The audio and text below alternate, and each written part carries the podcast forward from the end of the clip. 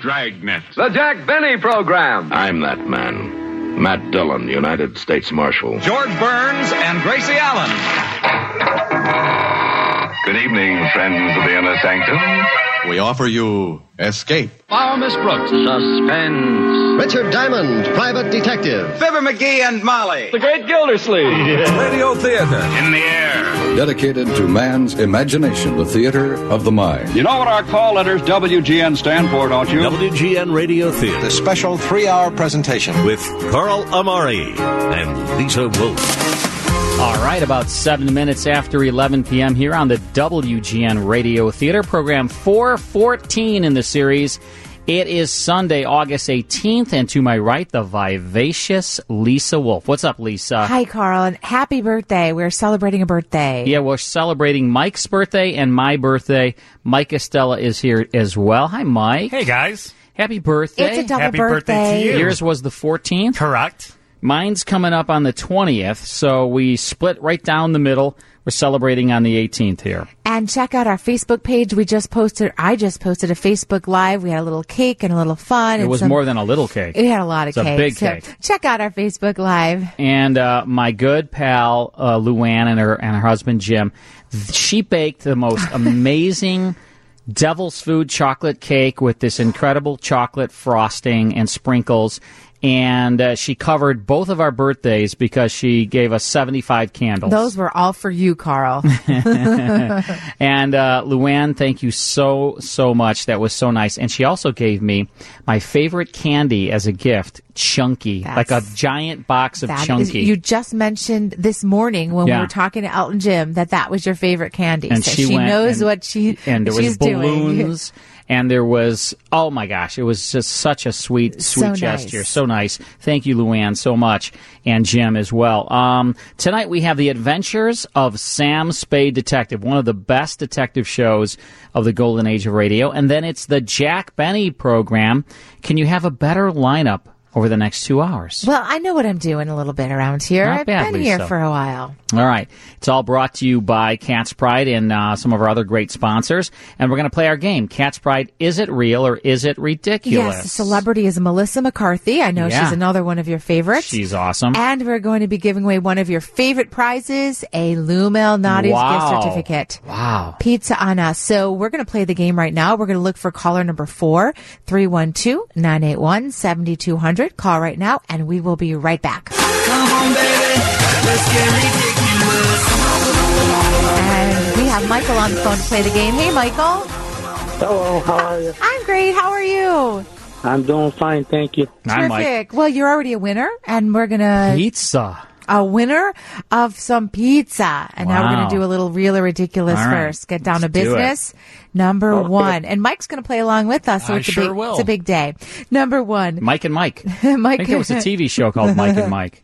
she won an Academy Award for Best Supporting Actress for Bridesmaids. Real or ridiculous? Love that movie.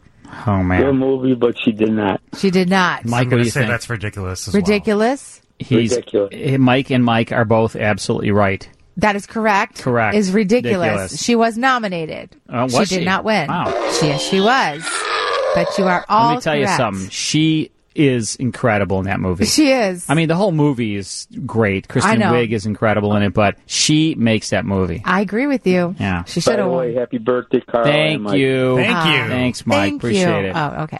Uh, number two, she and her husband are the founders of the production company On the Day Productions.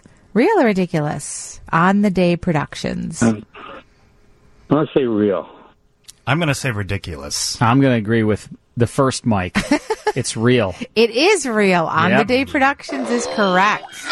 Uh oh, here we go. And here's number from Mike, three. Mike Estella. she first gained recognition for her role as Sookie St. James in the television series Gilmore Girls. Real or ridiculous? Ooh. Hmm. I won't say ridiculous on that one. I am going to go with the color and say ridiculous as I'm well. agreeing that it's ridiculous. Ha! It's real. that is Ah. man. absolutely real. Got all us right. all. Oh, all right. boy. I feel better about things. Uh, but that's okay. Michael, you are the big winner here because you have won our very favorite pizza, Lou Malnati's. Uh, Lou Malnati's is home of Chicago's best deep dish pizza, our favorite deep dish pizza. You can find one of their 40 plus Chicagoland locations or order online at loumalnati's.com. We hope you have a great pizza on us and thank you so much. All right, you take care. Thank you. Terrific. Thanks, Michael. All right. Well, uh, Mike Costello just got back from Las Vegas I did. over here. It looks pretty tan. Yeah. Where'd you stay? Bally's. Oh, What'd you that's do nice there? Did you gamble? Sure did. Did you have some fun? Absolutely. Good. Was it food. worth He looks a lot lighter I'm at the though. gambling part. He looks a Always is. lot. Okay. He looks a lot lighter, Lisa. It I was think he actually- lost some money there. Lighter? Yeah, Maybe. he lost What- some what money. He doesn't have happens as in much Vegas money in stays his in pockets Vegas. anymore. He used to have a lot of Actually, cash. it was a pretty big week because uh, one of my best friends, Brian Garner, and his wife John were there, and Brian's got the same birthday as I do. My wife Denise, we have the, it's, her birthday's the day after mine. Wow. and we Lot got of Leos. We got married on her birthday, and Wow. my friend Brian, his wife John, and my other buddy Roy, they both have the same birthday in November. so it was just a celebratory week. Yeah, what could you do? so there was there was like seven people out with us, and we we ate at a bunch of different restaurants. And Bet. We gambled a lot, and I slept like twelve hours the whole time I was there. So well, you know what? The celebration continues tonight with cake you don't and fun. sleep as much so- out there because they pump oxygen into those Yeah, they do. casinos, and it keeps you awake. You yeah, do but not it depends, sleep when you're in Vegas. Depends if you're in the casinos or Well, you know, that's where I'm sure or Mike somewhere was. else. All right. Well, I'm glad you're back safe and sound. And uh, it is time now for the adventures of Sam Spade Detective. This was a character created by the novelist Dashiell Hammett for his movie and his novel, The Maltese Falcon. And of course, Sam Spade was very hard boiled. He was very cold and detached. He had a keen eye for detail and he was determined to achieve justice on all of his cases. Humphrey Bogart played the role of Sam, Spla- uh, Sam Spade in the 1941 film, The Maltese Falcon, and that led to a 1946 radio series produced by William Spear, who was the producer at that time of Suspense. Now, they hired newcomer Howard Duff to play Sam Spade. And uh, Effie Perrine, his secretary, was played by Lorene Tuttle. Hammett was not associated with the radio show. He was also not associated with his other radio shows that he created, Fat Man and The Thin Man. He just wanted to write. He didn't really want to have anything to do with radio. He did collect a check, though, for having created the characters that the radio series was based on. You are going to enjoy this because uh, Sam Spade is one of the best of the best of the detectives of the golden age of radio. Let's go back to July 25th, 1948 for the mad scientist caper. Here's Howard Duff in part one of the adventures of Sam Spade Detective. The Adventures of Sam Spade, Detective. Brought to you by Wild Root Cream Oil Hair Tonic, the non alcoholic hair tonic that contains lanolin. Wild Root Cream Oil, again and again, the choice of men who put good grooming first.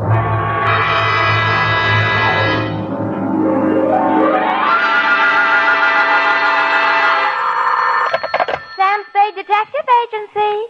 This is Mad Scientific Detective number 137596. Sam, no matter what anyone says, I'll stand by you. You're nothing of the sort. Not scientific? Of course not. You're two fisted. Well, thanks, Effie, and that ain't all, Effie. I was actually mistaken for a convolutional melancholiac. Oh, Sam, are you all right now? Wrong diagnosis, Angel. It turned out to be melancholia catatonica. Oh, you poor darling. What is that? Well, it's a thing where you lie motionless and silent with fixed eyes and indifference to surroundings. Unquote. Sam, what happened to you? What hospital are you in? Can I bring you anything? No, Effie, I am now at large. Pull down the blinds, check the corridors for men in little white coats, and set a bottle in the window if the coast is clear. Oh. I'll be right down to dictate my report on the mad scientist caper.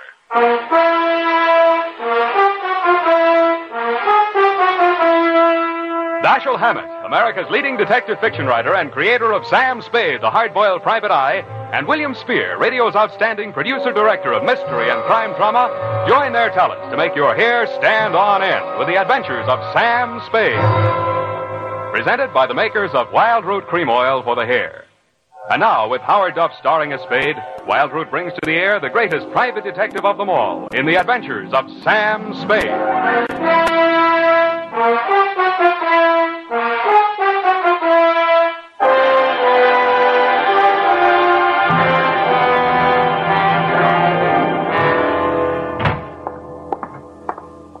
Effie! Come in, Sam. The coast is clear. Where are you? Why is it so dark in here? Well, I had to put the lights out. The blind stuck. I couldn't get it down. The heat's off, Effie. Let there be light. Oh, oh, I'm so glad. Now, let me look at you. Don't look at me like that and stop whispering. Oh, Sam. Did you get me all upset like that just for a joke? It's no joke, sweetheart. You really sick? Yeah, just sick of some of the types I meet in this business. Oh, that. Uh, date uh, July 25, 1948, to Detective Lieutenant Dundee, Homicide Detail, San Francisco Police, from Samuel Spade, license number 137596, subject, the Mad Scientist Caper. I worry so. Ah, Dear Dundee, he uh, looked like a mad scientist, and that's exactly what he was. His eyes had a wild gleam in them, his hair was a wild tangle, and he was wearing a wild assortment of clothing that looked as if they'd been slept in in shifts. He leaned across the desk at me and said, They have stolen my secret formula. They have. Gee, that's too bad. Oh, you think I'm crazy? I don't know yet. I just met you. My name is Raymond Fox. Did that mean anything to you? Raymond Fox. Uh, yeah, I think it does, but I don't quite remember what. I invented the helioscope. Helioscope. No, that wasn't it. I also synthesized hydroxylamophotochronaton. That was it. Yes, but unfortunately, production costs were prohibitive. Uh huh. But you didn't let that discourage you. Oh, no, no, no, no, no, indeed. You see, after a brief illness, I was back in my laboratory, perfecting my greatest contribution to science, what may prove to be the greatest contribution of science to humanity. I call it Penetron. Penetron. That is what they have stolen, the secret formula for Penetron. Penetron, huh? Now, uh, what exactly is Penetron, Mr. Fox, and who are they? Uh, well, Penetron is a plastic with a molecular structure which repels atomic radiation more efficiently than lead, yet weighs less than aluminium. Oh, that. Do you realize the significance of this? Well, uh, And imagine, imagine a motor no larger than a cigar box, with a power potential that even I don't believe, but they do. who's they? Grierson Enterprises. Now, how do I know this? When I applied to the patent office to protect my discovery, I received this letter. Here, go on, read it for yourself. Uh, Commissioner of Patents, Washington, D.C. Uh, dear Mr. Fox, your application for patent on formula designated under the trade name Penetron is hereby rejected. Ah, you see. Both formula and trade name, together with descriptive material identical to yours, have been registered by Mr. Albert Grierson, Grierson Enterprises, San Oh, Francisco. Very truly yours, George Sherman, Acting Deputy Assistant Commissioner. There, there, there. You, you see? Uh, yes. You don't need a detective, Mr. Fox. What you need is a good patent lawyer. Lawyer? Ha, I have one. A legal ball of fire named Roscoe Manning. You know this scoundrel? Yeah? He's got an okay reputation. And I am paying for it. $3,000 in retainers. And now he tells me he can do nothing. Insufficient evidence, he says. What is this outfit, Grierson Enterprises? Yeah, a snare and a delusion, with, with rented furniture, unscientific ventilation, and dirty work at the switchboard. hmm How did they get hold of your formula? Well, it must have been while I was ill. They came and took it away. Out of your laboratory? Oh, well, what does it matter where? I've got to start someplace. Start with the man. I promise you he's a crook. If he steals from me, he's stolen from others. If we can prove that, then I have a case. Well, I can't promise you anything, Mr. Fox, but I'll see what I can do. Uh, uh, will a hundred dollars be enough for your retainer? Too much. Twenty-five now, and the balance if I can do anything for you.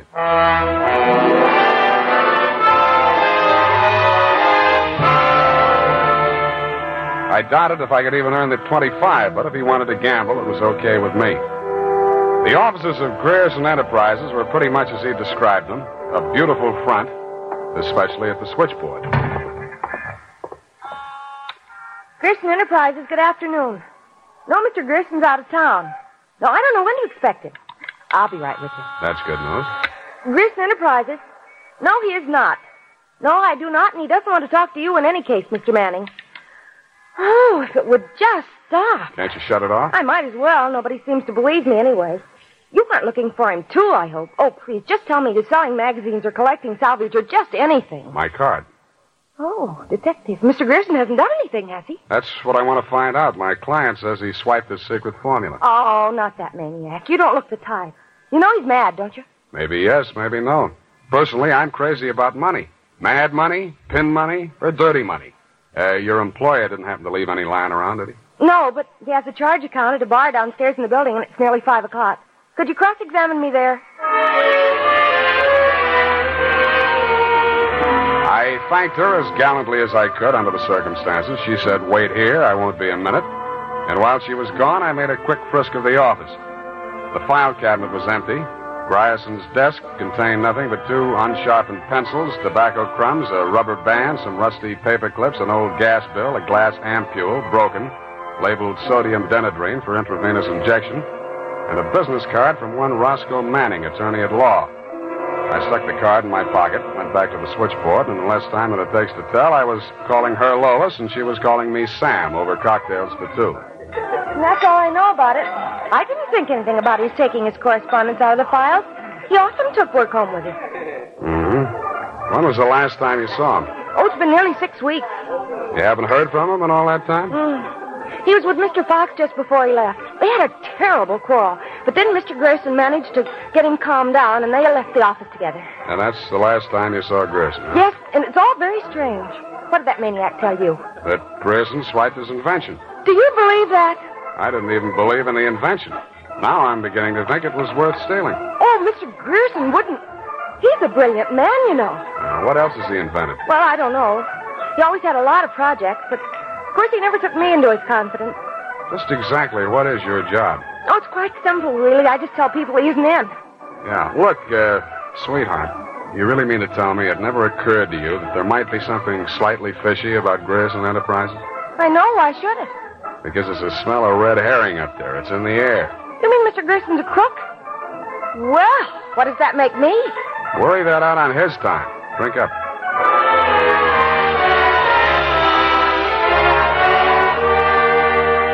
She looked as if she were telling the truth. Though with women, especially blue eyed women, that doesn't always mean anything.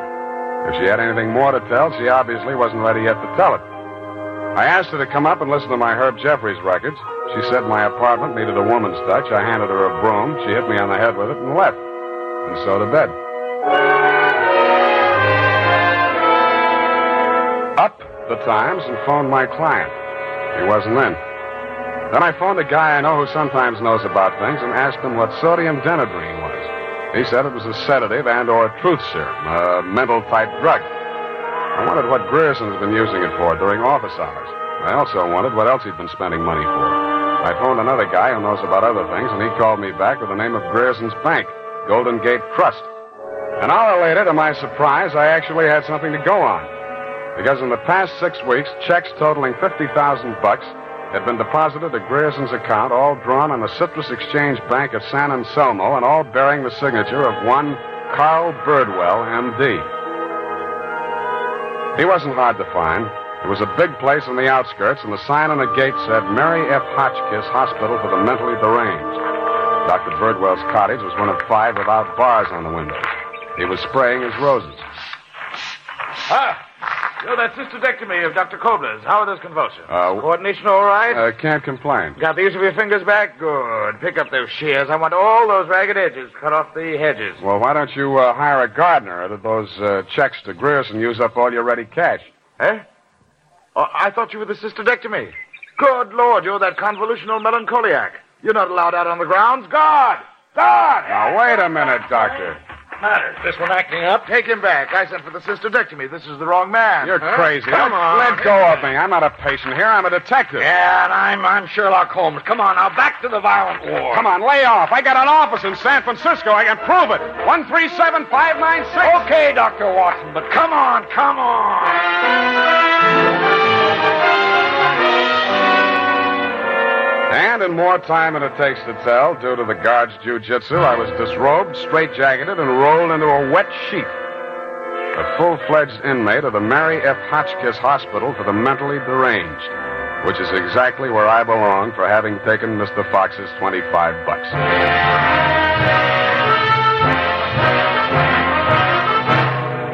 The makers of Wild Root Cream Oil are presenting the weekly Sunday adventure of Dashiell Hammett's famous private detective, Sam Spade.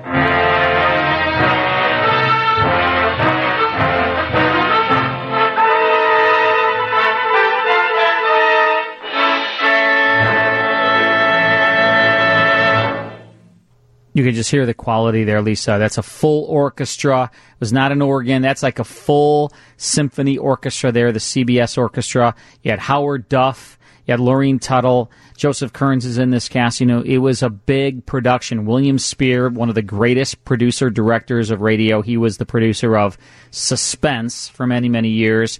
He also um, produced uh, oh, a bunch of different shows, but Sam Spade was one of them, and uh, you can hear you can hear the difference between, let's say, a syndicated show and these big radio productions.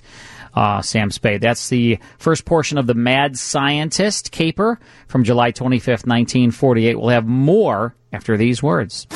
Back to WGN Radio Theater with Earl Amari and Lisa Wolf. We have Shante Garth as our producer tonight, Lisa Wolf. Uh, and uh, Lisa's here, Mike's here, Roger's here, Vic is here, Roe is here. We got a lot of lot of people here. And, we uh, do. Dan Long is here, Dan and Long. somebody just sent in a text that says, "Did Roger Badish get a piece of cake too?" Yeah, and he- the answer he- he is a did. definite he said it was yes. amazing. All right, well, we're listening to the adventures of Sam Spade, detective. Here's the conclusion.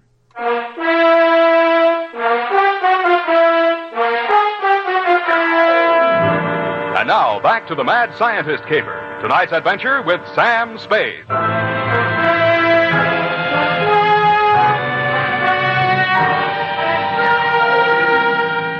I have been shot, stabbed, slashed, pistol whipped, and sapped into unconsciousness. But until you have spent a night rolled up in a wet sheet, Dundee, you don't know what punishment is. You feel hot and cold at the same time, too miserable to sleep, too exhausted to stay awake, and after four hours of it, you just give up and join the crazies pushing up the daisies. There's only one thing I can say in favor of the Mary F. Hotchkiss Hospital for the Mentally Deranged. They get the patients up early. By 6.30 in the a.m., I had been rolled out of the sheet. By quarter of seven, I had thawed out enough to be taken out of the straitjacket by an orderly. I was glad to be out of it because it was very heavy, and that gave me an idea. I picked it up and swung it. In less time than it takes to tell, I was in the orderly's uniform, out of the violent wing, and shuffling up the walk through Dr. Birdwell's rose garden and through his cottage door.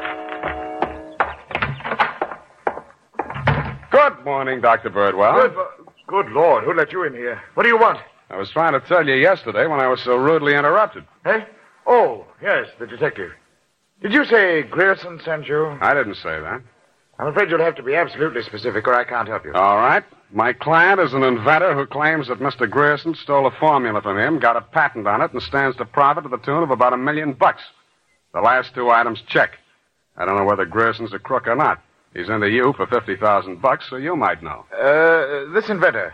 Pale eyes, contracted pupils, big mop of hair. That's a fair description. Fox. Raymond Fox. He's a patient, escaped from this hospital. That man, Mr. Spade, is a homicidal maniac. If you'll jog your memory, you may recall the case. Sacramento, 1935. Sacramento. Wait a minute.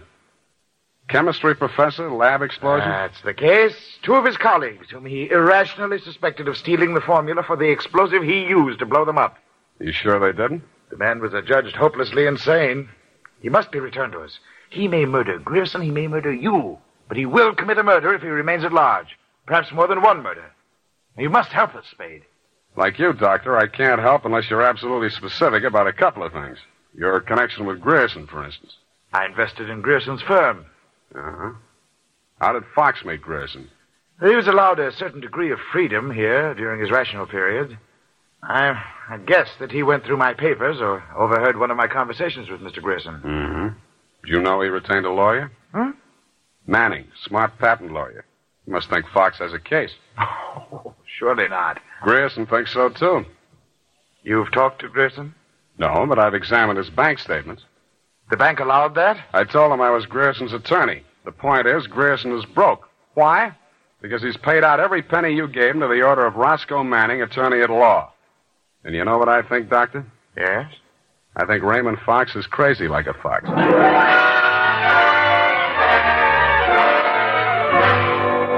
the same idea about Dr. Birdwell, but I didn't say so. I didn't feel up to spending another night in a wet sheet. I also didn't feel up to the interview that was awaiting me outside the gates. A limousine, only a little longer than a hearse, was standing at the curb.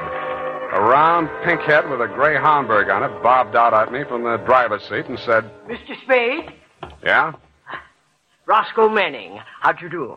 About 49,975 bucks less than you've done in the caper so far. the law is a lucrative profession, my boy. Uh, Get in. I'll drive you back to town. No charge? Uh, I'll even give you some free advice, sans retainer. Well, sir, you are an elusive chap. I've had the devil's own time catching up with you. How did you? I won't ask why. And I am not without resources.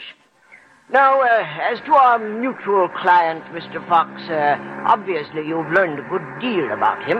Dr. Birdwell says he's cuckoo, and it's only a toss up which one of us he's going to blow up first. Uh, just about what you'd expect from a medical man. If you'd listened to as much conflicting medical testimony in court as I have, you'd take them all with a grain of salt. Or should I say, soda mint. Or uh, sodium denadrine? That's a mysterious remark. Mm-hmm. I was just trying it on for size. It didn't fit. Well, sir, here is my proposition. As to Fox's sanity, it's of no importance. He has money, and I think he has a case. We can always get a doctor to say he's back in his right mind. Where do I fit into your scheme? You just keep looking for Grierson. And uh, watch that secretary of his. I don't trust her. Anything else? Oh, I, I almost forgot. Here's $500, and here's your ticket to Chicago. I don't know why, but somehow I got the impression that Mr. Manning was trying to get rid of me. He should have used that ticket to Chicago himself. We stopped at Sausalito for breakfast, and the condemned man ate a hearty meal. We drove the last mile through the Marina District and pulled up in front of his house. Well, sir, have a nice trip. Or uh, take the car, Mr. Spade. I'll pick it up at the depot. Uh, goodbye. It's been charming. Goodbye. He backed across the sidewalk, waving, and I waved back. Then he went up three steps, put a key in his door, and opened it. It didn't do much damage to the house, but all the king's horses and all the king's men couldn't put Roscoe Manning back together again. I got out of the car and just made it up the steps when it happened again. I hated the look, but I did. For the limousine had been parked with me in it, was a smoking heap of scrap metal. I then headed for the nearest phone booth and pausing only to inspect it for mines and booby traps, dialed the number of Grierson Enterprises. Grierson Enterprises. Lois, Sam Spade. Sam, darling, thank you for the present. What present? I haven't had a chance to open it yet, but I think I can guess what it is. A traveling clock. You mean a package arrived and it ticks? Oh, darling, don't be such a tease. Now, Lois, listen. Oh, all right, I'll open it now. Throw it out the window. No, don't do that. Pedestrians, innocent bystanders. Uh, have you got a metal wastebasket there? I think so, yes. Well, fill it up with water and throw the package into it. and ruin my lovely clock? It is not a lovely clock. It's a lovely booby trap. Oh, go on. I'm You're- serious. Manning just got one of them, and what's left of him is on the way to the morgue. Oh, I think I'm going to faint. Lois! Lois! Wake up! Pour some water on yourself! Hello, hello!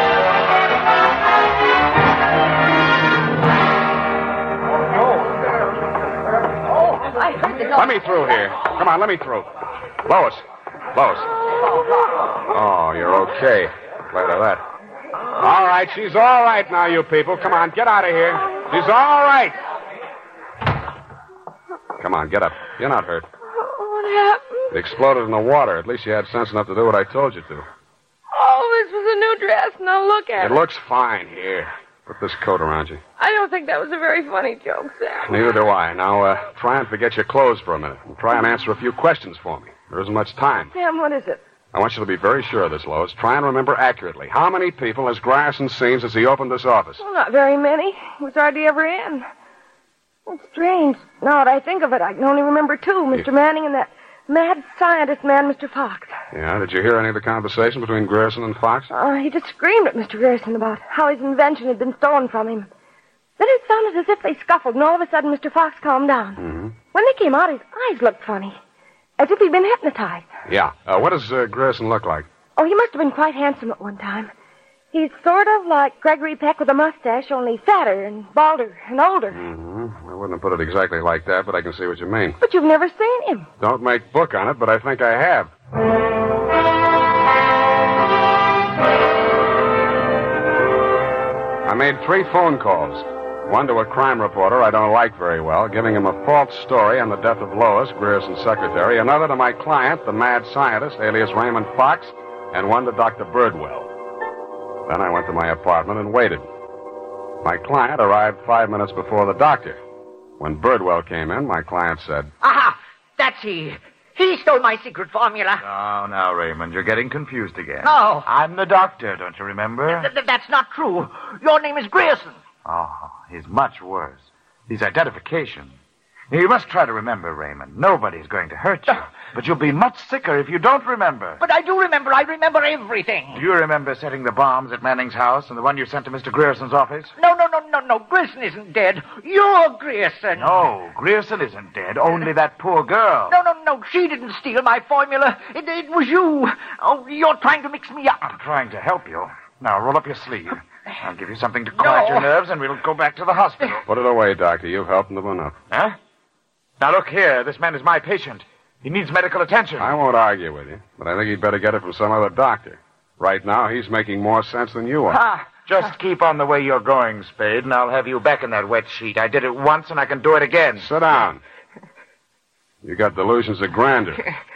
Stop shaking, Raymond. I said you're making more sense than he is, and I can prove it. You think you're very astute, don't you? No, I'm stupid, but I'm lucky. I should have tumbled to the whole caper when I found that you'd invested 50,000 smackers in Grierson Enterprises. When I found out that Raymond was an escaped patient, I should have tumbled to what that denadrine vial was doing in Grierson's desk. I should have known then that you and Grierson were one and the same person. Ah, I, I, I told When you. I discovered that you'd paid Manning all that shakedown money, I should have known you were planning to knock him off and everybody else who could identify you. But it didn't work out that way. I got out of the car before it blew up. Dumb luck. And you can identify me as Grierson? I don't have to. Oh, God. Surely you're not counting on Raymond's sanity to that extent. He can't even remember that I was his doctor. Can you, Raymond? You're trying to mix me up. D- d- You stole my formula. I didn't kill them, did I, Mr. Spade? Now lie down on the couch and relax, Raymond. Don't worry about a thing. Uh, Well, Doctor, what now? You relax too. Okay, Lois, come on in. What? Lois!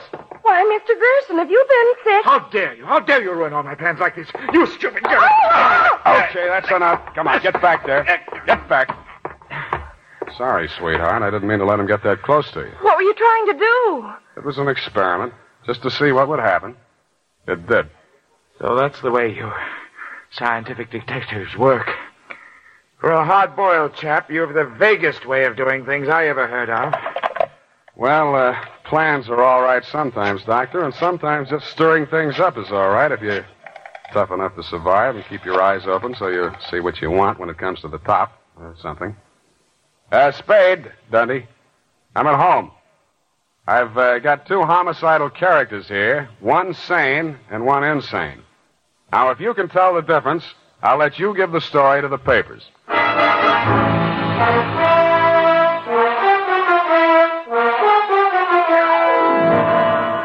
And that, Lieutenant D, is the crop. You uh, picked the wrong one. Figures. It's as simple as this Raymond Fox was the loony, but Birdwell, alias Grierson, conceived and executed the whole scheme, including the explosions. Don't worry about Fox. He's now back at the hospital working on a new secret formula. I don't know what it is, but it might be an anti truth serum serum, because that's how Birdwell got the Penetron formula by using truth serum on the mad scientist to make him talk. Any way you figure it, he's crazy like a fox. His enemies are all dead or on their way, and he's as snug as a rug in a bug house. Period. End of Looney Tune. Well, of all. Well, just imagine. Well, it takes all sorts to make a world, I guess. Well, I guess you never spoke a truer word, Effie, but don't forget a stitch in time saves nine. Don't feel too badly about it, Sam. Better late than never. You took the words right out of the horse's mouth, but it's later than you think, Angel. Type that up, Angel, and while you're at it, see if you can think up a way to teach an old dog new tricks. I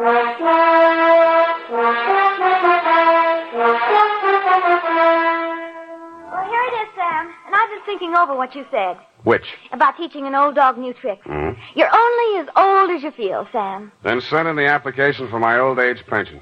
Sam, I won't let you talk that way now. You're just tired, and nervous, and run down. Yeah, backache, stay up nights, sour racket. You're just feeling sorry for that Mr. Fox. I wouldn't worry about him. As you pointed out, he's safer where he is for all concerned. Hmm? And after all, necessity is the mother of invention. What's that got to do with anything? Well, he's an inventor, isn't he? Oh, that. You see? All's well that ends well. Good night, Sam. Good night, Pollyanna. Pollyanna. Oh, she's the glad girl. Oh, no, Sam, that's Shakespeare, that all. You know best. All ashore that's going ashore. Good night, sweetheart.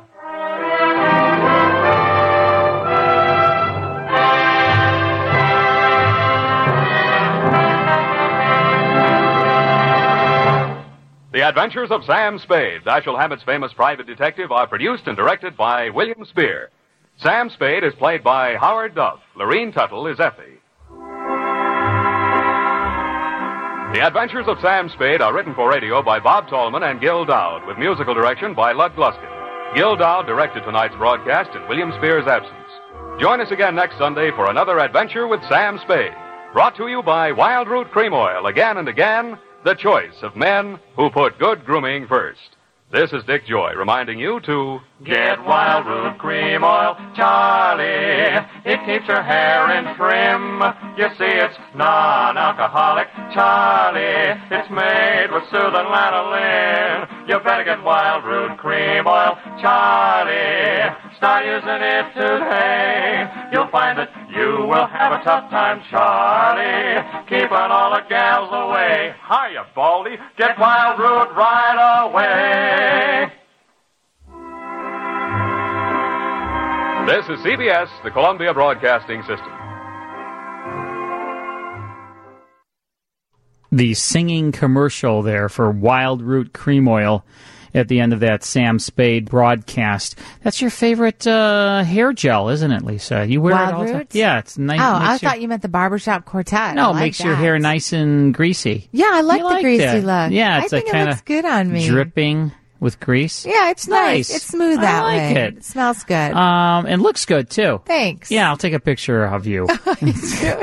we got plenty of pictures tonight. Yeah, we sure did. Um, and uh, that is this the mad scientist caper, Howard Duff, from July 25th, 1948, is heard on CBS. Hope you enjoyed that. Let's take a break. Then it's more on the WGN Radio Theater. All right. In the next hour, Lisa, we're going to tune into the Jack Benny program. You are going to love it. They're rehearsing for Jack's TV show. It's a 1953 broadcast. So at this time, he was on radio and television. He was a very, very busy, uh, busy guy. And so his radio show often talked about what they were going to do on the television show, which made a lot of sense. They were both on CBS, CBS Radio with Jack, and then CBS Television. And uh, the Jack Benny show we're going to listen to, you're going to hear, is amazing quality. It's directly from the master transcriptions. And that's what we have for the Classic Radio Club. All of the shows that I choose each and every month to send to our Classic Radio Club members are direct from the master recordings. You can never hear these these uh, shows in this quality anywhere else. Plus, there's always rare gems that we put in there. I write liner notes, and the members, which we have hundreds and hundreds and hundreds of members of the Classic Radio Club, each and every month they get these ten shows either via digital download or on five CDs in a collector case. And I know you like the digital downloads, right? I do. I like to keep them on my computer. Yeah. I like to store them that way. Yeah, and then Mike, he likes the five CDs in the collector case because he has them. He's building like a whole library and he has a shelf dedicated for it. And every month he has a new five CD set, and they're all different colors. And I have uh, pictures of the stars on there. It's pretty, really nice. But uh, what's really great is the quality of the shows. The quality is amazing. It's like as good as anything you'll ever hear. They're almost like high fidelity. Right, the quality and I would say the variety of the shows too, because there's no way to get that kind of variety. You really don't know which shows within, let's say, Suspense are the best ones or within Johnny Dollar or Sam Spade. You choose the best of the best and give everybody a great variety of shows. And that's, you know, that's a gift. Plus, you know, I've spent 40 years, it's almost 40 years, about 39 years when since I started not only collecting these shows but licensing them from the people that created them, like George Burns and uh, the Jack Benny Estate. I licensed from Milton Berle. I licensed from uh, George Burns for the Burns and Allen Show, and CBS for shows like Sam Spade, and on and on and on. And because I'm licensing the shows, we get to broadcast them and sell them, and we get the master recordings directly from the people that created them. So those are what we're using to then make you out there in Radioland make you a copy of these shows. Plus, we digitally remaster them so they sound amazing. But the only way to get them is through the Classic Radio Club. Now, we started this club a little over a year ago, hundreds and hundreds of members, and we have made it super easy for you to join, at least to try it for one month, and that's only a dollar. You can go to our website, check it out for a dollar, get 10 shows sent to you. And if you are not happy for whatever reason, you can cancel. So go to classicradioclub.com. That's our website, classic radioclub.com. Join and we will send you right away your first 10 classic radio shows and liner notes. In our next hour, as I said, Jack Benny, so stick around for that. Back to WGN Radio Theater with Earl Amari and Lisa Wolf. All right, it is 1207. Thank you, Vic. And uh, this is our second hour. We'll be here till 1 o'clock in the morning. We do two hours on Sunday nights. And uh, this hour, it is the Jack Benny program. Hilarious episode from 1953. That's coming your way in just a few minutes. But right now, it's time to play our game. Is it real or, is it Or- ridiculous? Is it It is. ridiculous? Yes, or it's real? ridiculous. Yes, it's both of those. Is this it? game is real and it's ridiculous, All right. and it's going to be about Loretta Swit this hour. Oh, MASH. Right, Yeah. right. Hot Lips Houlihan. Hot Lips Houlihan. Gosh, right? Did you yeah. like her? She's great. Yeah, on she MASH. was great. You know, MASH was not a show I was that into growing up. I guess it was just a little too, you know, with the you know Vietnam War and all that. I, wasn't yeah, really we into were it. very young. But now that I'm older and I watch Me TV and Antenna TV a lot, Yeah. and they have MASH, and I Appreciate it watch more. I could really appreciate it. Yeah, I and knew you she's were gonna great say on that. it. She sure is. And we're going to be giving away two tickets to see Monty Python's Spamalot at Mercury Theater Chicago. Great Fantastic. theater, great show. Fantastic. So we're going to look for caller number three. You can call right now at 312-981-7200. Call now and we'll be right back.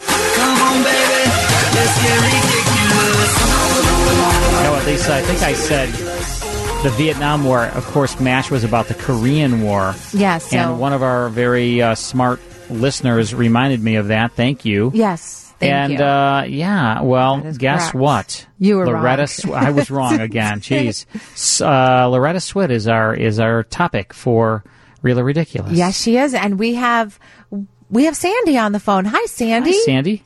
Hello there. So Hi. glad you're going to play the game with us. Sandy, if you would have been here earlier, you could have had a piece of cake. Or if you were here now, that you could have Luann made. Oh my gosh, Sandy! My birthday. Tomorrow? Tomorrow. Happy birthday. We're going to send a virtual cake over your way from Luann. Fellow Leo. Way to go, Sandy. Uh, okay, Happy well, we'll birthday. do a little Loretta Swit. And happy birthday, Sandy. Yeah. Happy birthday. you. All right. Well, you're a winner. You've already won a gift. So we're going to make this your birthday present, but we'll get to that. Number one, Loretta Swit was the only actress in MASH who appeared in both the pilot episode and the finale. Real or ridiculous? Um, I'll take it for real. No, I say ridiculous. Hmm, interesting. It's ridiculous. Um, but Oh. the only the only other actor actress Alan Alda. was Alan Alda, Yeah. who appeared in the pilot All right, and so in this the is for finale. you, Sandy. That's usually my Don't you theme worry, song. Sandy. But this is for me. Number two, her big break came in the late 1960s, playing Agnes Gooch in a Las Vegas production of the musical Mame. Real or ridiculous? Um, let's take that one for real. I agree. It's It real. Is absolutely real. All right, here we go. Number three. Man, I'm on a roll here. Oh boy. She played the role of Chris Cagney in the pilot for the 1981 TV movie Cagney and Lacey. Oh. Hmm. I, said- I think that's ridiculous. I think it's real. It's real. Ah. Get out of here. Here's for you. Good job, Carl. Oh, and here's for me. Yeah, but you know what? Here's the thing, Sandy. Man, I'm on fire. Sandy, you are the winner. And it's your birthday. And you have won two great theater tickets because you're going to Mercury Theater Chicago. They are presenting the positively medieval satire Monty Python Spamalot. That is really a fun It play. certainly is. It's it's starting previews August 30th, and Newsday calls Spamalot a holy grail of big crowd pleasing musical comedy. More at mercurytheaterchicago.com. Congratulations. We're going to send you two tickets. I hope you have a great uh, evening at Mercury Theater. And thank you, thank you, and happy birthday, Carl. Thanks, Sandy. Happy, birthday, to you. Sandy. Appreciate Thank you. you. Take care. All right, Sandy's a big winner. We're, uh, we're here till 1 o'clock in the morning. Our text in line, 312 981 7200. We absolutely love, love, love getting your texts. So um, text us if you, and especially if you've never texted us, we'd love to hear from you. Um, you know what, Lisa? We are going on a cruise. We are. We're going on a cruise. And here's the great thing about it. We have reserved a bunch of rooms for our listeners and we got an incredible, incredible price. We're going to a fun, fun, fun place, Bermuda. We're going to visit two islands in Bermuda. We take, uh, out of New York. So we fly to New York and then the ship leaves New York, but it's an incredible cruise line in Oceania, which is known for their cuisine and service and fun destinations. And we just have a, we have a great trip planned. Seven full days and nights on this cruise. Right, and this is August 1st of 2020, which sounds far away, but we only have a limited number of rooms, so we hope that you'll look into it now, book some rooms. I know we have a handful of listeners who have already booked. Oh, yeah. Thank you. We appreciate that. Carl and I are definitely going to be there. And so we hope that you'll join us. Um, Oceana is a, Oceana is a top notch cruise line. So Right. I feel really confident going on the best of the best because that's what we're offering. We only want the best. We want the best for us. We want the best for you. And um, the name of the ship is called Insignia, and um, world class ship, uh, fitness center, spa, lounges, bars, casinos, the whole nine yards. And of course, we're going to have some classic radio fun as well, and uh, hang out. And we're going to do a reenactment and some trivia contests. yeah, and, and you can prizes. be you can and- be in our reenactment. we're going to have a You can cocktail party. play we're a role in it. We're going to have a great time. We hope you'll think about it. You can check it out. There's two ways for you to look into it. You can call our travel agency, which is called Keen Luxury Travel. Their number is 800 856 1155 or you can visit WGNradiotheater.com and you can scroll down. There's a banner for the cruise and click on it. I just posted um, a banner on our Facebook page and if you click on that, it'll take you to all, it'll give you all the information you need. So you can go to our Facebook page as well. Scroll down just a little bit. You'll see a, you'll see the link for the cruise there as well. If you have any questions, um, you can always text us or message us on Facebook, but we hope you'll consider joining us on our uh, Bermuda cruise next year. What's the 800 number again? 800 856 1155. Yeah, that takes you to uh, that. That will ring at Keen Luxury Travel. Yeah, call them tomorrow. Yeah, call them tomorrow. Give them a call. They'll uh, walk you through everything. And this is starting at the incredibly low price of only eleven ninety nine. I mean, can you imagine that? And that includes the gratuities, all your gratuities, and free Wi Fi. I think it also there's a package that will allow you to include your airfare to and from New York as well yeah, as they, part they of the can, eleven They ninety can nine. get you a great, great price so on, on we're going to airfare. work with them. They're going to do a great job for us. We hope that uh, you guys will Well, go with yeah, us. Lisa, I think is pay- paying like uh, twenty five thousand dollars for the suite, right? For the on the top of the ship. I got the penthouse. Yeah, you got the but you can penthouse. come visit me. Yeah. maybe, maybe not. No, but eleven ninety nine. That is really, really, really a great deal. Yeah, for- it's really think about that. all-inclusive for the So It's week. all your meals, all your you know, f- all the food, all the fun, the destinations. Eleven ninety nine per Yeah. person. That's Yeah. really, really inexpensive. It's gonna be a lot of Starting fun. at that, of course. Um, all right, so check it out and um, and come with us on our our Come classic sail radio away. classic radio cruise. Come sail away. Come, Come and sail away with- with, with me. Uh, all right, so it's Jack Benny time.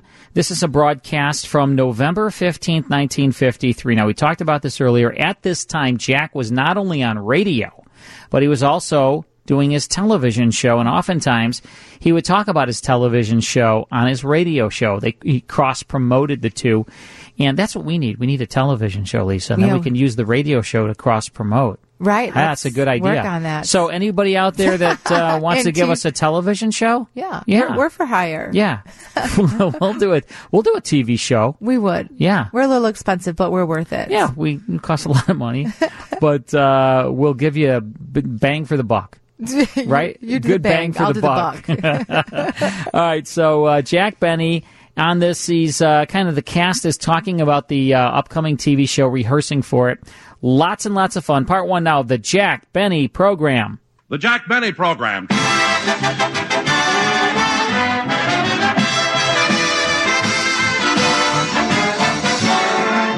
The program starring Jack Benny with Mary Livingston, Rochester, Dennis Day, Bob Crosby, and yours truly, Don Wilson.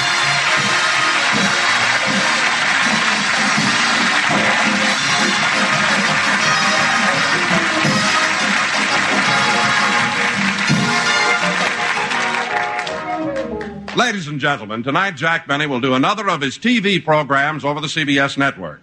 However, let's turn back the clock to early morning and go out to Jack's home in Beverly Hills.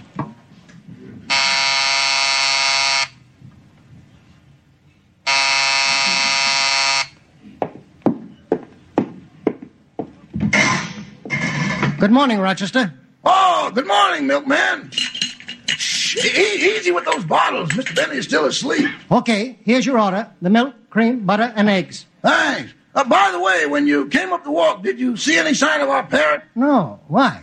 Every year when it gets close to Thanksgiving, she gets scared and hides from us. No, I didn't see it. Well, I gotta be going. Goodbye. See you tomorrow. Oh, say, uh, Rochester. Yeah? Doesn't Mr. Benny do another of his television shows tonight? Uh huh. That's why I'm letting him sleep so late. You know, doing radio and television is quite a strain, even for a man of 39. Who you trying to kid? You've been saying Mr. Benny is 39 for years. I know, and I'll keep right on saying until I get a better offer from some other comedian. I, I see what you mean. Well, goodbye. Goodbye. Well, I better put this stuff in the refrigerator.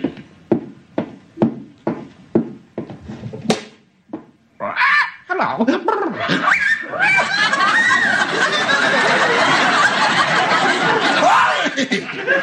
So that's where you've been hiding. Gosh, look at her shiver. Polly, how do you feel? Oh, baby, it's cold outside.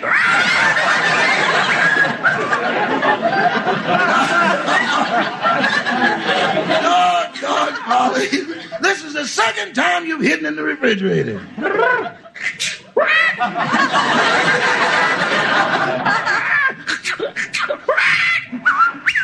Here, here. Let me take you out of there. I better give you something to keep you from catching cold. Let's see. What's good for that? Maybe some cognac or hot milk. Yeah, I'll give you some hot milk. Cognac, cognac.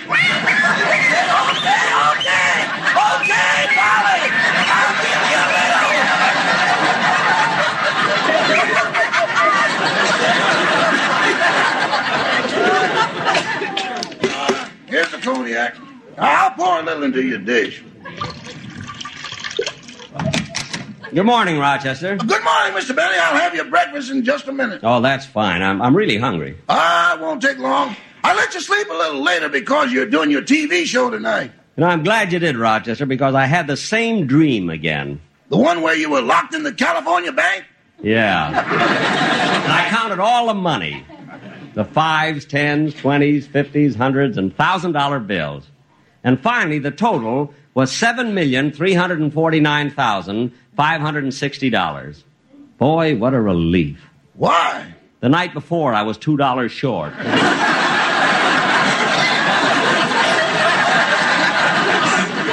Gosh, the, the dream was so real. It must have been. Wash the green off your hands and have your breakfast. Okay. Hello, Polly. Hello. Rochester. What's the matter with Polly? Oh, it's a long story. She's starting to catch a cold, so I gave her a little cognac. Cognac? Why didn't you give her bourbon? I can't stand it when she's got whiskey on her breath.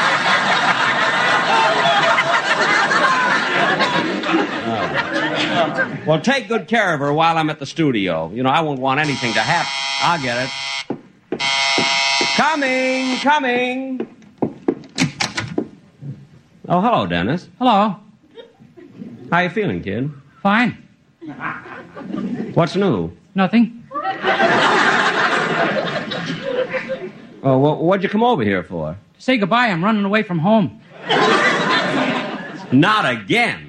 Always runs away from home. Dennis, does your mother know you're running away from home? It was her idea. Oh, for heaven's sake. Another fight with your mother, huh? Uh huh. What happened this Uh-huh. time? Well, we were all sitting around the dinner table laughing and having a good time, and then suddenly she lost her temper when I mentioned August 14th, 1924. What happened that day? That's when I was born. Oh, and as soon as you mentioned your birthday, she hit you. huh? Yeah, but she hit my father first.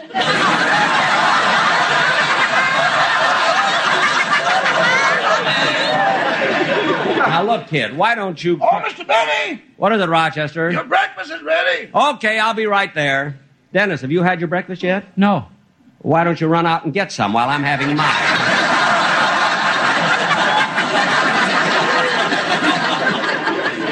It won't take long.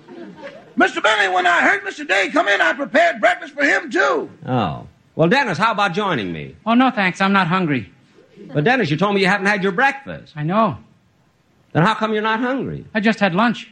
Look, Dennis, if you weren't going to run away and you were going to be on the program next Sunday, you'd sing a song, wouldn't you? Yes, sir. Well, let's hear it now. Always running away.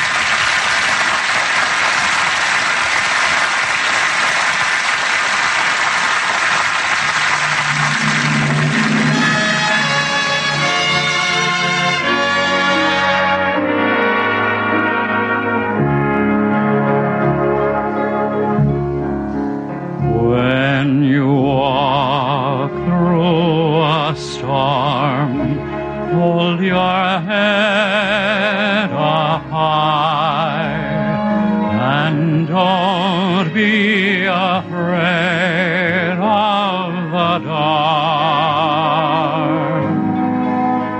At the end of the storm, here's a golden sky and the sweet silver song of a lark. Walk on through the wind, walk on through the rain, though your dreams be tossed and blown. Walk on, walk on, with a hope in your heart, and you'll never walk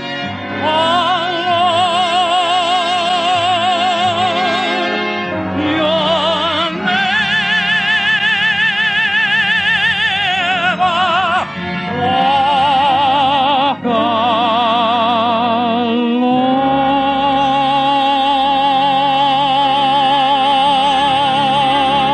alone.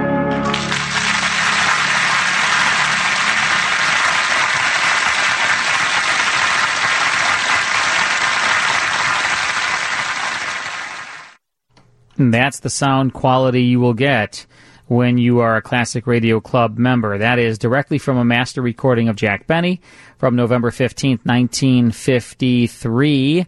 We'll get back to it in just a few minutes. Back to WGN Radio Theater with Earl Amari and Lisa Wolf. Thank you, Vic. It is 12:35 on a Monday morning. We are uh, listening to the Jack Benny program. Gosh, Jack Benny, amazing, right? I just uh, was um, uh, part of a, a documentary on Jack Benny, and I sent it to you. I and I watched. What'd you it. think of it?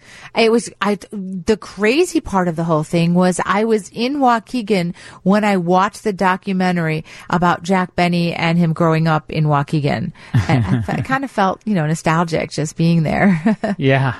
Um, it was a lot of fun to be part of it. And I'm sort of throughout the documentary talking about Jack Benny. And uh, as soon as I find out when it's going to be airing, I will let you know. I will let all uh, everybody uh, know. But it's like in, you know, it's being edited right now. Yeah. So it's, uh, it's, I well, watched you it. need no editing, Carl. I watched it, and they did a tremendous Yeah, job. Wait till you it's- see all these pictures of it's Jack great, Benny. great clips and photos. Oh, and, yeah. um, a lot of great information. Yeah. Well, he's an icon. I Yeah. mean, he was uh, stage, screen, and radio the biggest, probably the biggest comedian of the golden age of uh, TV, movies, radio. Wouldn't you I- say, Jack Benny? Oh yeah, and so cool that he grew up right here in our hometown. Yes, he did. All right, let's get back now to this November 15th, 1953 episode of the Jack Benny program. Dennis, that old song was fine. I know it'll be wonderful on the program next Sunday. What do you mean next Sunday? I'm running away today. I know, but while you were singing it, I recorded it. Gee, for an old man, you don't miss a trick, do you? So, Dennis, will you please leave me alone? I don't want to be aggravated because I'm supposed to do my television show today. Oh, your TV show? Who's going to be your guest star? Johnny Ray.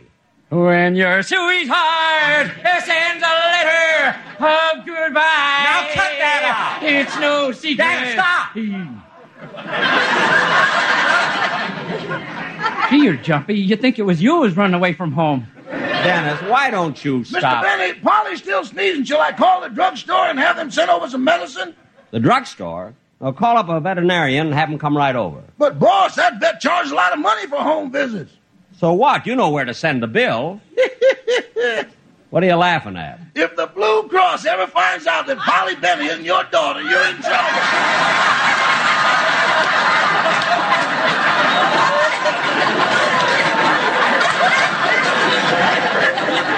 Hmm. Anyway, Polly doesn't need a vet. She just has a little cold. Oh, say, Mr. Benny, can I use your phone? The phone? Yes, Dennis, go ahead. Thanks. I want to call TWA. I'm going to get on a plane and go as far now, away wait a as minute, I wait a minute, Dennis. Wait a minute. This has gone far enough. Now, you pick up that phone and call your mother and tell her that you're sorry and that you're not going to run away from home. But Mr. Benny. Do as I say. Now, call your mother. Okay. Silly kid. Just before Thanksgiving, treating his mother like that. Hello, Mother. This is Dennis, your son. I'm over at Mr. Benny's. Uh Uh-huh. huh. He wanted me to call you and tell you I'm sorry and that I'm not going to run away from home. What? Okay, goodbye, Mother.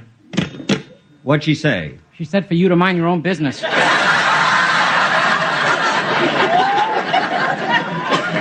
I don't care what she said. You're still not going to run away from home and take that. I'll get it, Mr. Benny. Okay. Oh, hello, Mr. Wilson. Hello, Rochester. Mr. Benny up yet? Oh, Up and assembled. He's in the den. Thanks. Well, hi, Jack. Hello, Dennis. Oh, hello, Don. Hello, Don. I thought I'd see you at the studio. I know, but I came over here first. I, I want to see you about a rather personal matter. What is it? Well, uh, can I talk to you privately? It's uh, a little confidential. Oh, don't mind me. Tomorrow I'll be in Pakistan. Keep quiet. Now, what is this personal matter, Don? Well, I broached this subject to you before. It's just this. I don't like all the jokes you make about my size. But, Don. Oh, it wasn't so bad on radio because there the listeners couldn't see me. You could even do the same jokes about a skinny person. Well, then what's your complaint? Now you're doing them on television, and with me standing there, people can see I'm a big tub of blubber.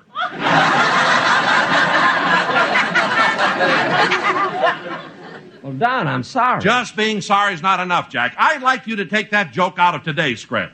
Which joke? The one where you say to me, Don, are those your chins or are you chewing on a Venetian blind?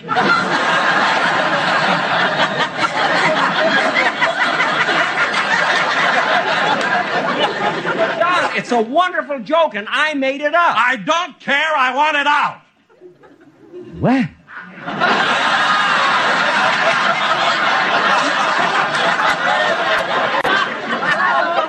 must be loaded.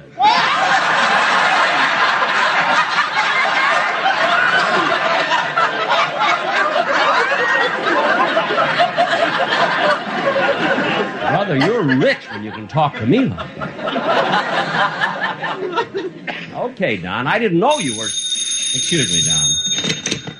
Hello? Hello, Jack. This is Bob Crosby. Oh, Bob. Bob, what is it? Well, Jack, I'm kind of worried. You see, Frank Remley has disappeared. No. Yeah. He's been gone for a couple of weeks now, and I'm getting more and more upset. Did you report his disappearance to the police? I went there last night. Well, did you give the police a good description of Frankie? Well, I didn't have to. They got his picture, fingerprints, and baby shoes. Baby shoe? Didn't Remley have them bronze? Yes, and he used them for brass knuckles. No kidding. But, Jack, this could be serious. You're right. Maybe Frankie has amnesia and has forgotten who he is. Well, I'm not worried about that. You see, he carries an identification tag with his name, address, and also his blood type. Oh, I didn't. What What is Frankie's blood type? Old Crow.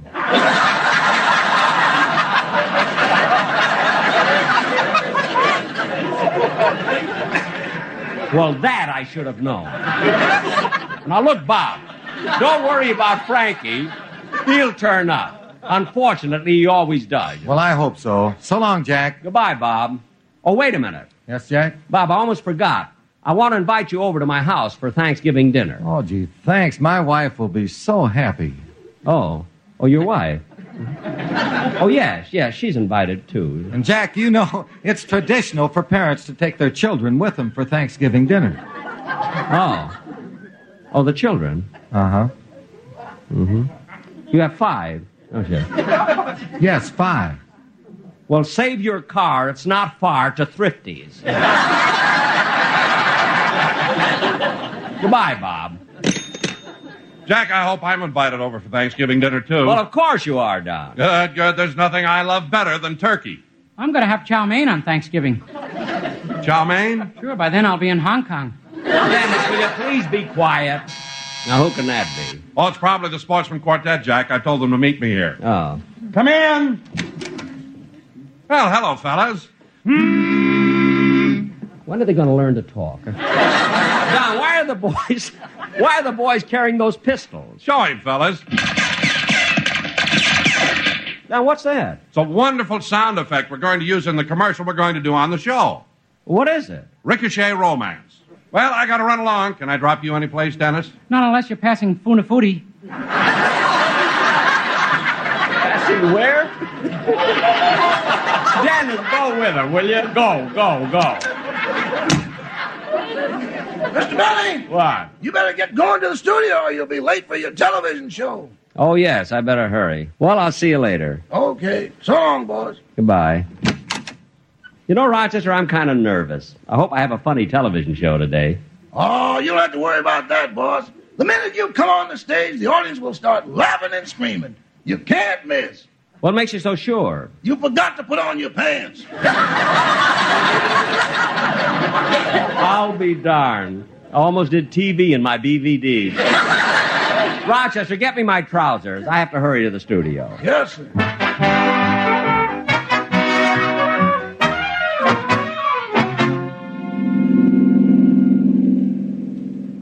Gee, these new cars are sensational.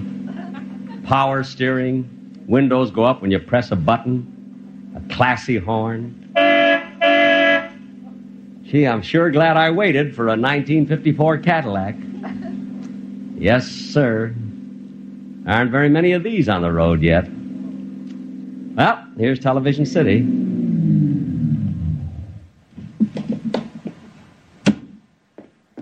Thanks for the lift, mister.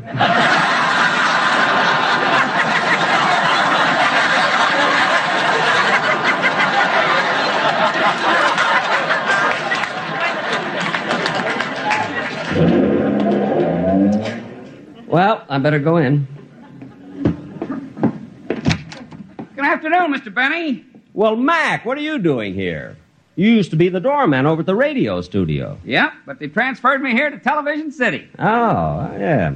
Say, Mac, is the makeup man in? Yes, sir. And your guest star, Johnny Ray, is here, too. Good, good. See you later. Oh, uh, say, Mr. Benny. Yes, Mac. Mr. Benny, how long ago was it that you held the I Can't Stand Jack Benny contest? Uh, we finished that eight years ago. Well, you ought to make an announcement on your program. We keep getting about 500 letters a week.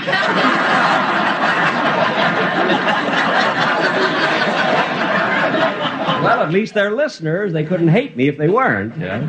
See you later. Dum dum dum dum ricochet romance. Dum dum pum pum pum pum. Dum dee. Gee, Television City is certainly beautiful. It's got the latest style architecture. The architects put in all the latest improvements: electric eyes, sliding walls, thermostatic air conditioning, indirect lighting, complete soundproofing. Luckily, there's a gas station on the corner. They forgot the washrooms.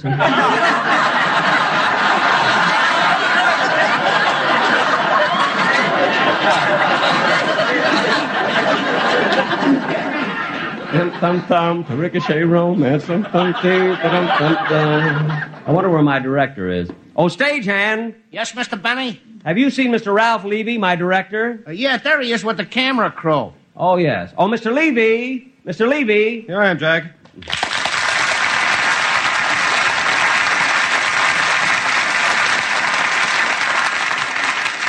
Mr. Levy, I understand you have some things you wanted to discuss with me before I go on. Oh, uh, yes, Jack. It's just a minor thing. But whenever you start a television show and you're out on the stage by yourself, I notice you always keep putting your hands in your hip pocket. Th- This can be very distracting. Well, I'm sorry, Ralph. It's a habit. Jack, you're out there alone. Your money's safe.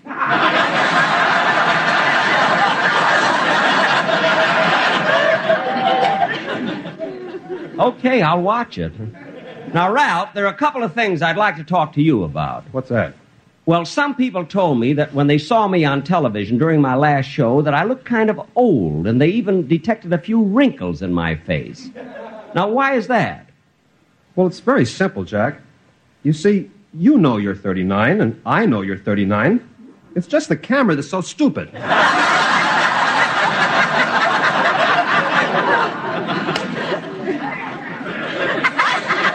Hmm.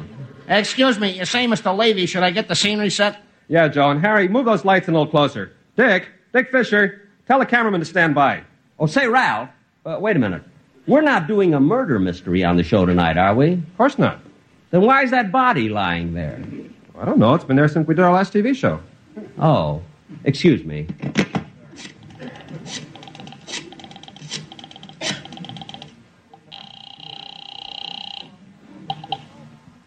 Hello. Hello, Bob. I found him.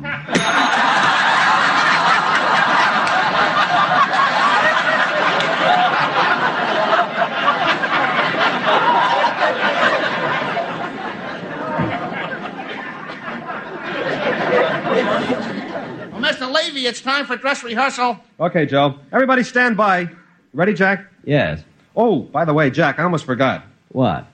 Before you came here, I timed the show again, and we were three minutes too long, so I cut out the scene where you play the violin solo. Now, wait a minute, Ralph. You can't cut that scene. I had to. I told you we were three minutes long. Well, we'll cut something else. You're not taking out my violin solo. Jack, I'm the director, and I think it's best for the show. The violin is out, and that's final. Well, it's not final. I'm going over your head to the producer. I'm the producer, too. Oh, yes, I forgot. The producer and the director. Whose idea was it you should hold down two jobs? Yours. You wanted to save the money.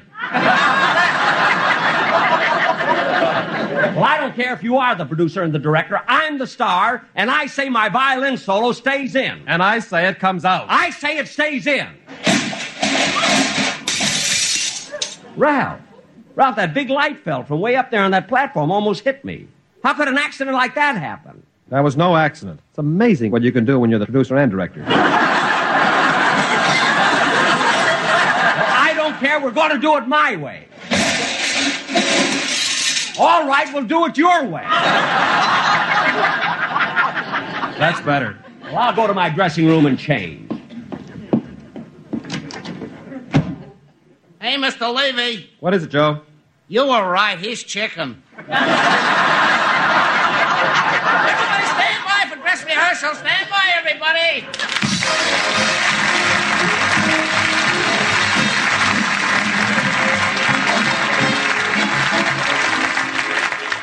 I will be back in a minute to tell you about my show, which goes on immediately after this program on the CBS television network with my guest star, Johnny Ray. Ladies and gentlemen, ladies and gentlemen, as I mentioned before, tonight I'm doing my TV show on the CBS network, and my guest star will be Johnny Ray. And we're going to. Oh, excuse me. Hello? Oh, Johnny, are you a television city? You aren't? Well, where are you? On the corner of. What are you doing there? Oh, you're waiting for a 1954 Cadillac, too. well, get here as soon as you can. Goodbye, Johnny. Good night, folks. See you in 30 seconds.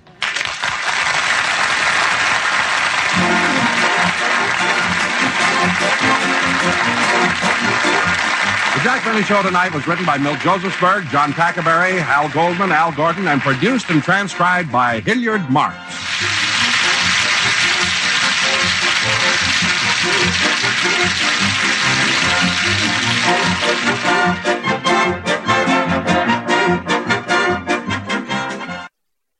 The Jack Benny program right there, Lisa. I hope you enjoyed that. A lot of fun, Jack and all the gang. Um, you know, on that particular episode, there would have been like a singing commercial for Lucky Strike, and then you would have heard Lucky Strike commercials. Unfortunately, when we broadcast shows that are sponsored by cigarette companies, you know, sometimes like with Dragnet, they were sponsored by Fatima cigarettes. We have to remove those. With the Jack Benny program, we had to remove all that. And then uh, oftentimes on Jack Benny, they would have the sportsman quartet and they would be singing a singing like commercial for Lucky Strike. That had to go. But if you're a member of the Classic Radio Club, that is never removed. You get the original shows from beginning to end, nothing ever edited out. And, um, the quality that you just heard. So do check out the Classic Radio Club at classicradioclub.com.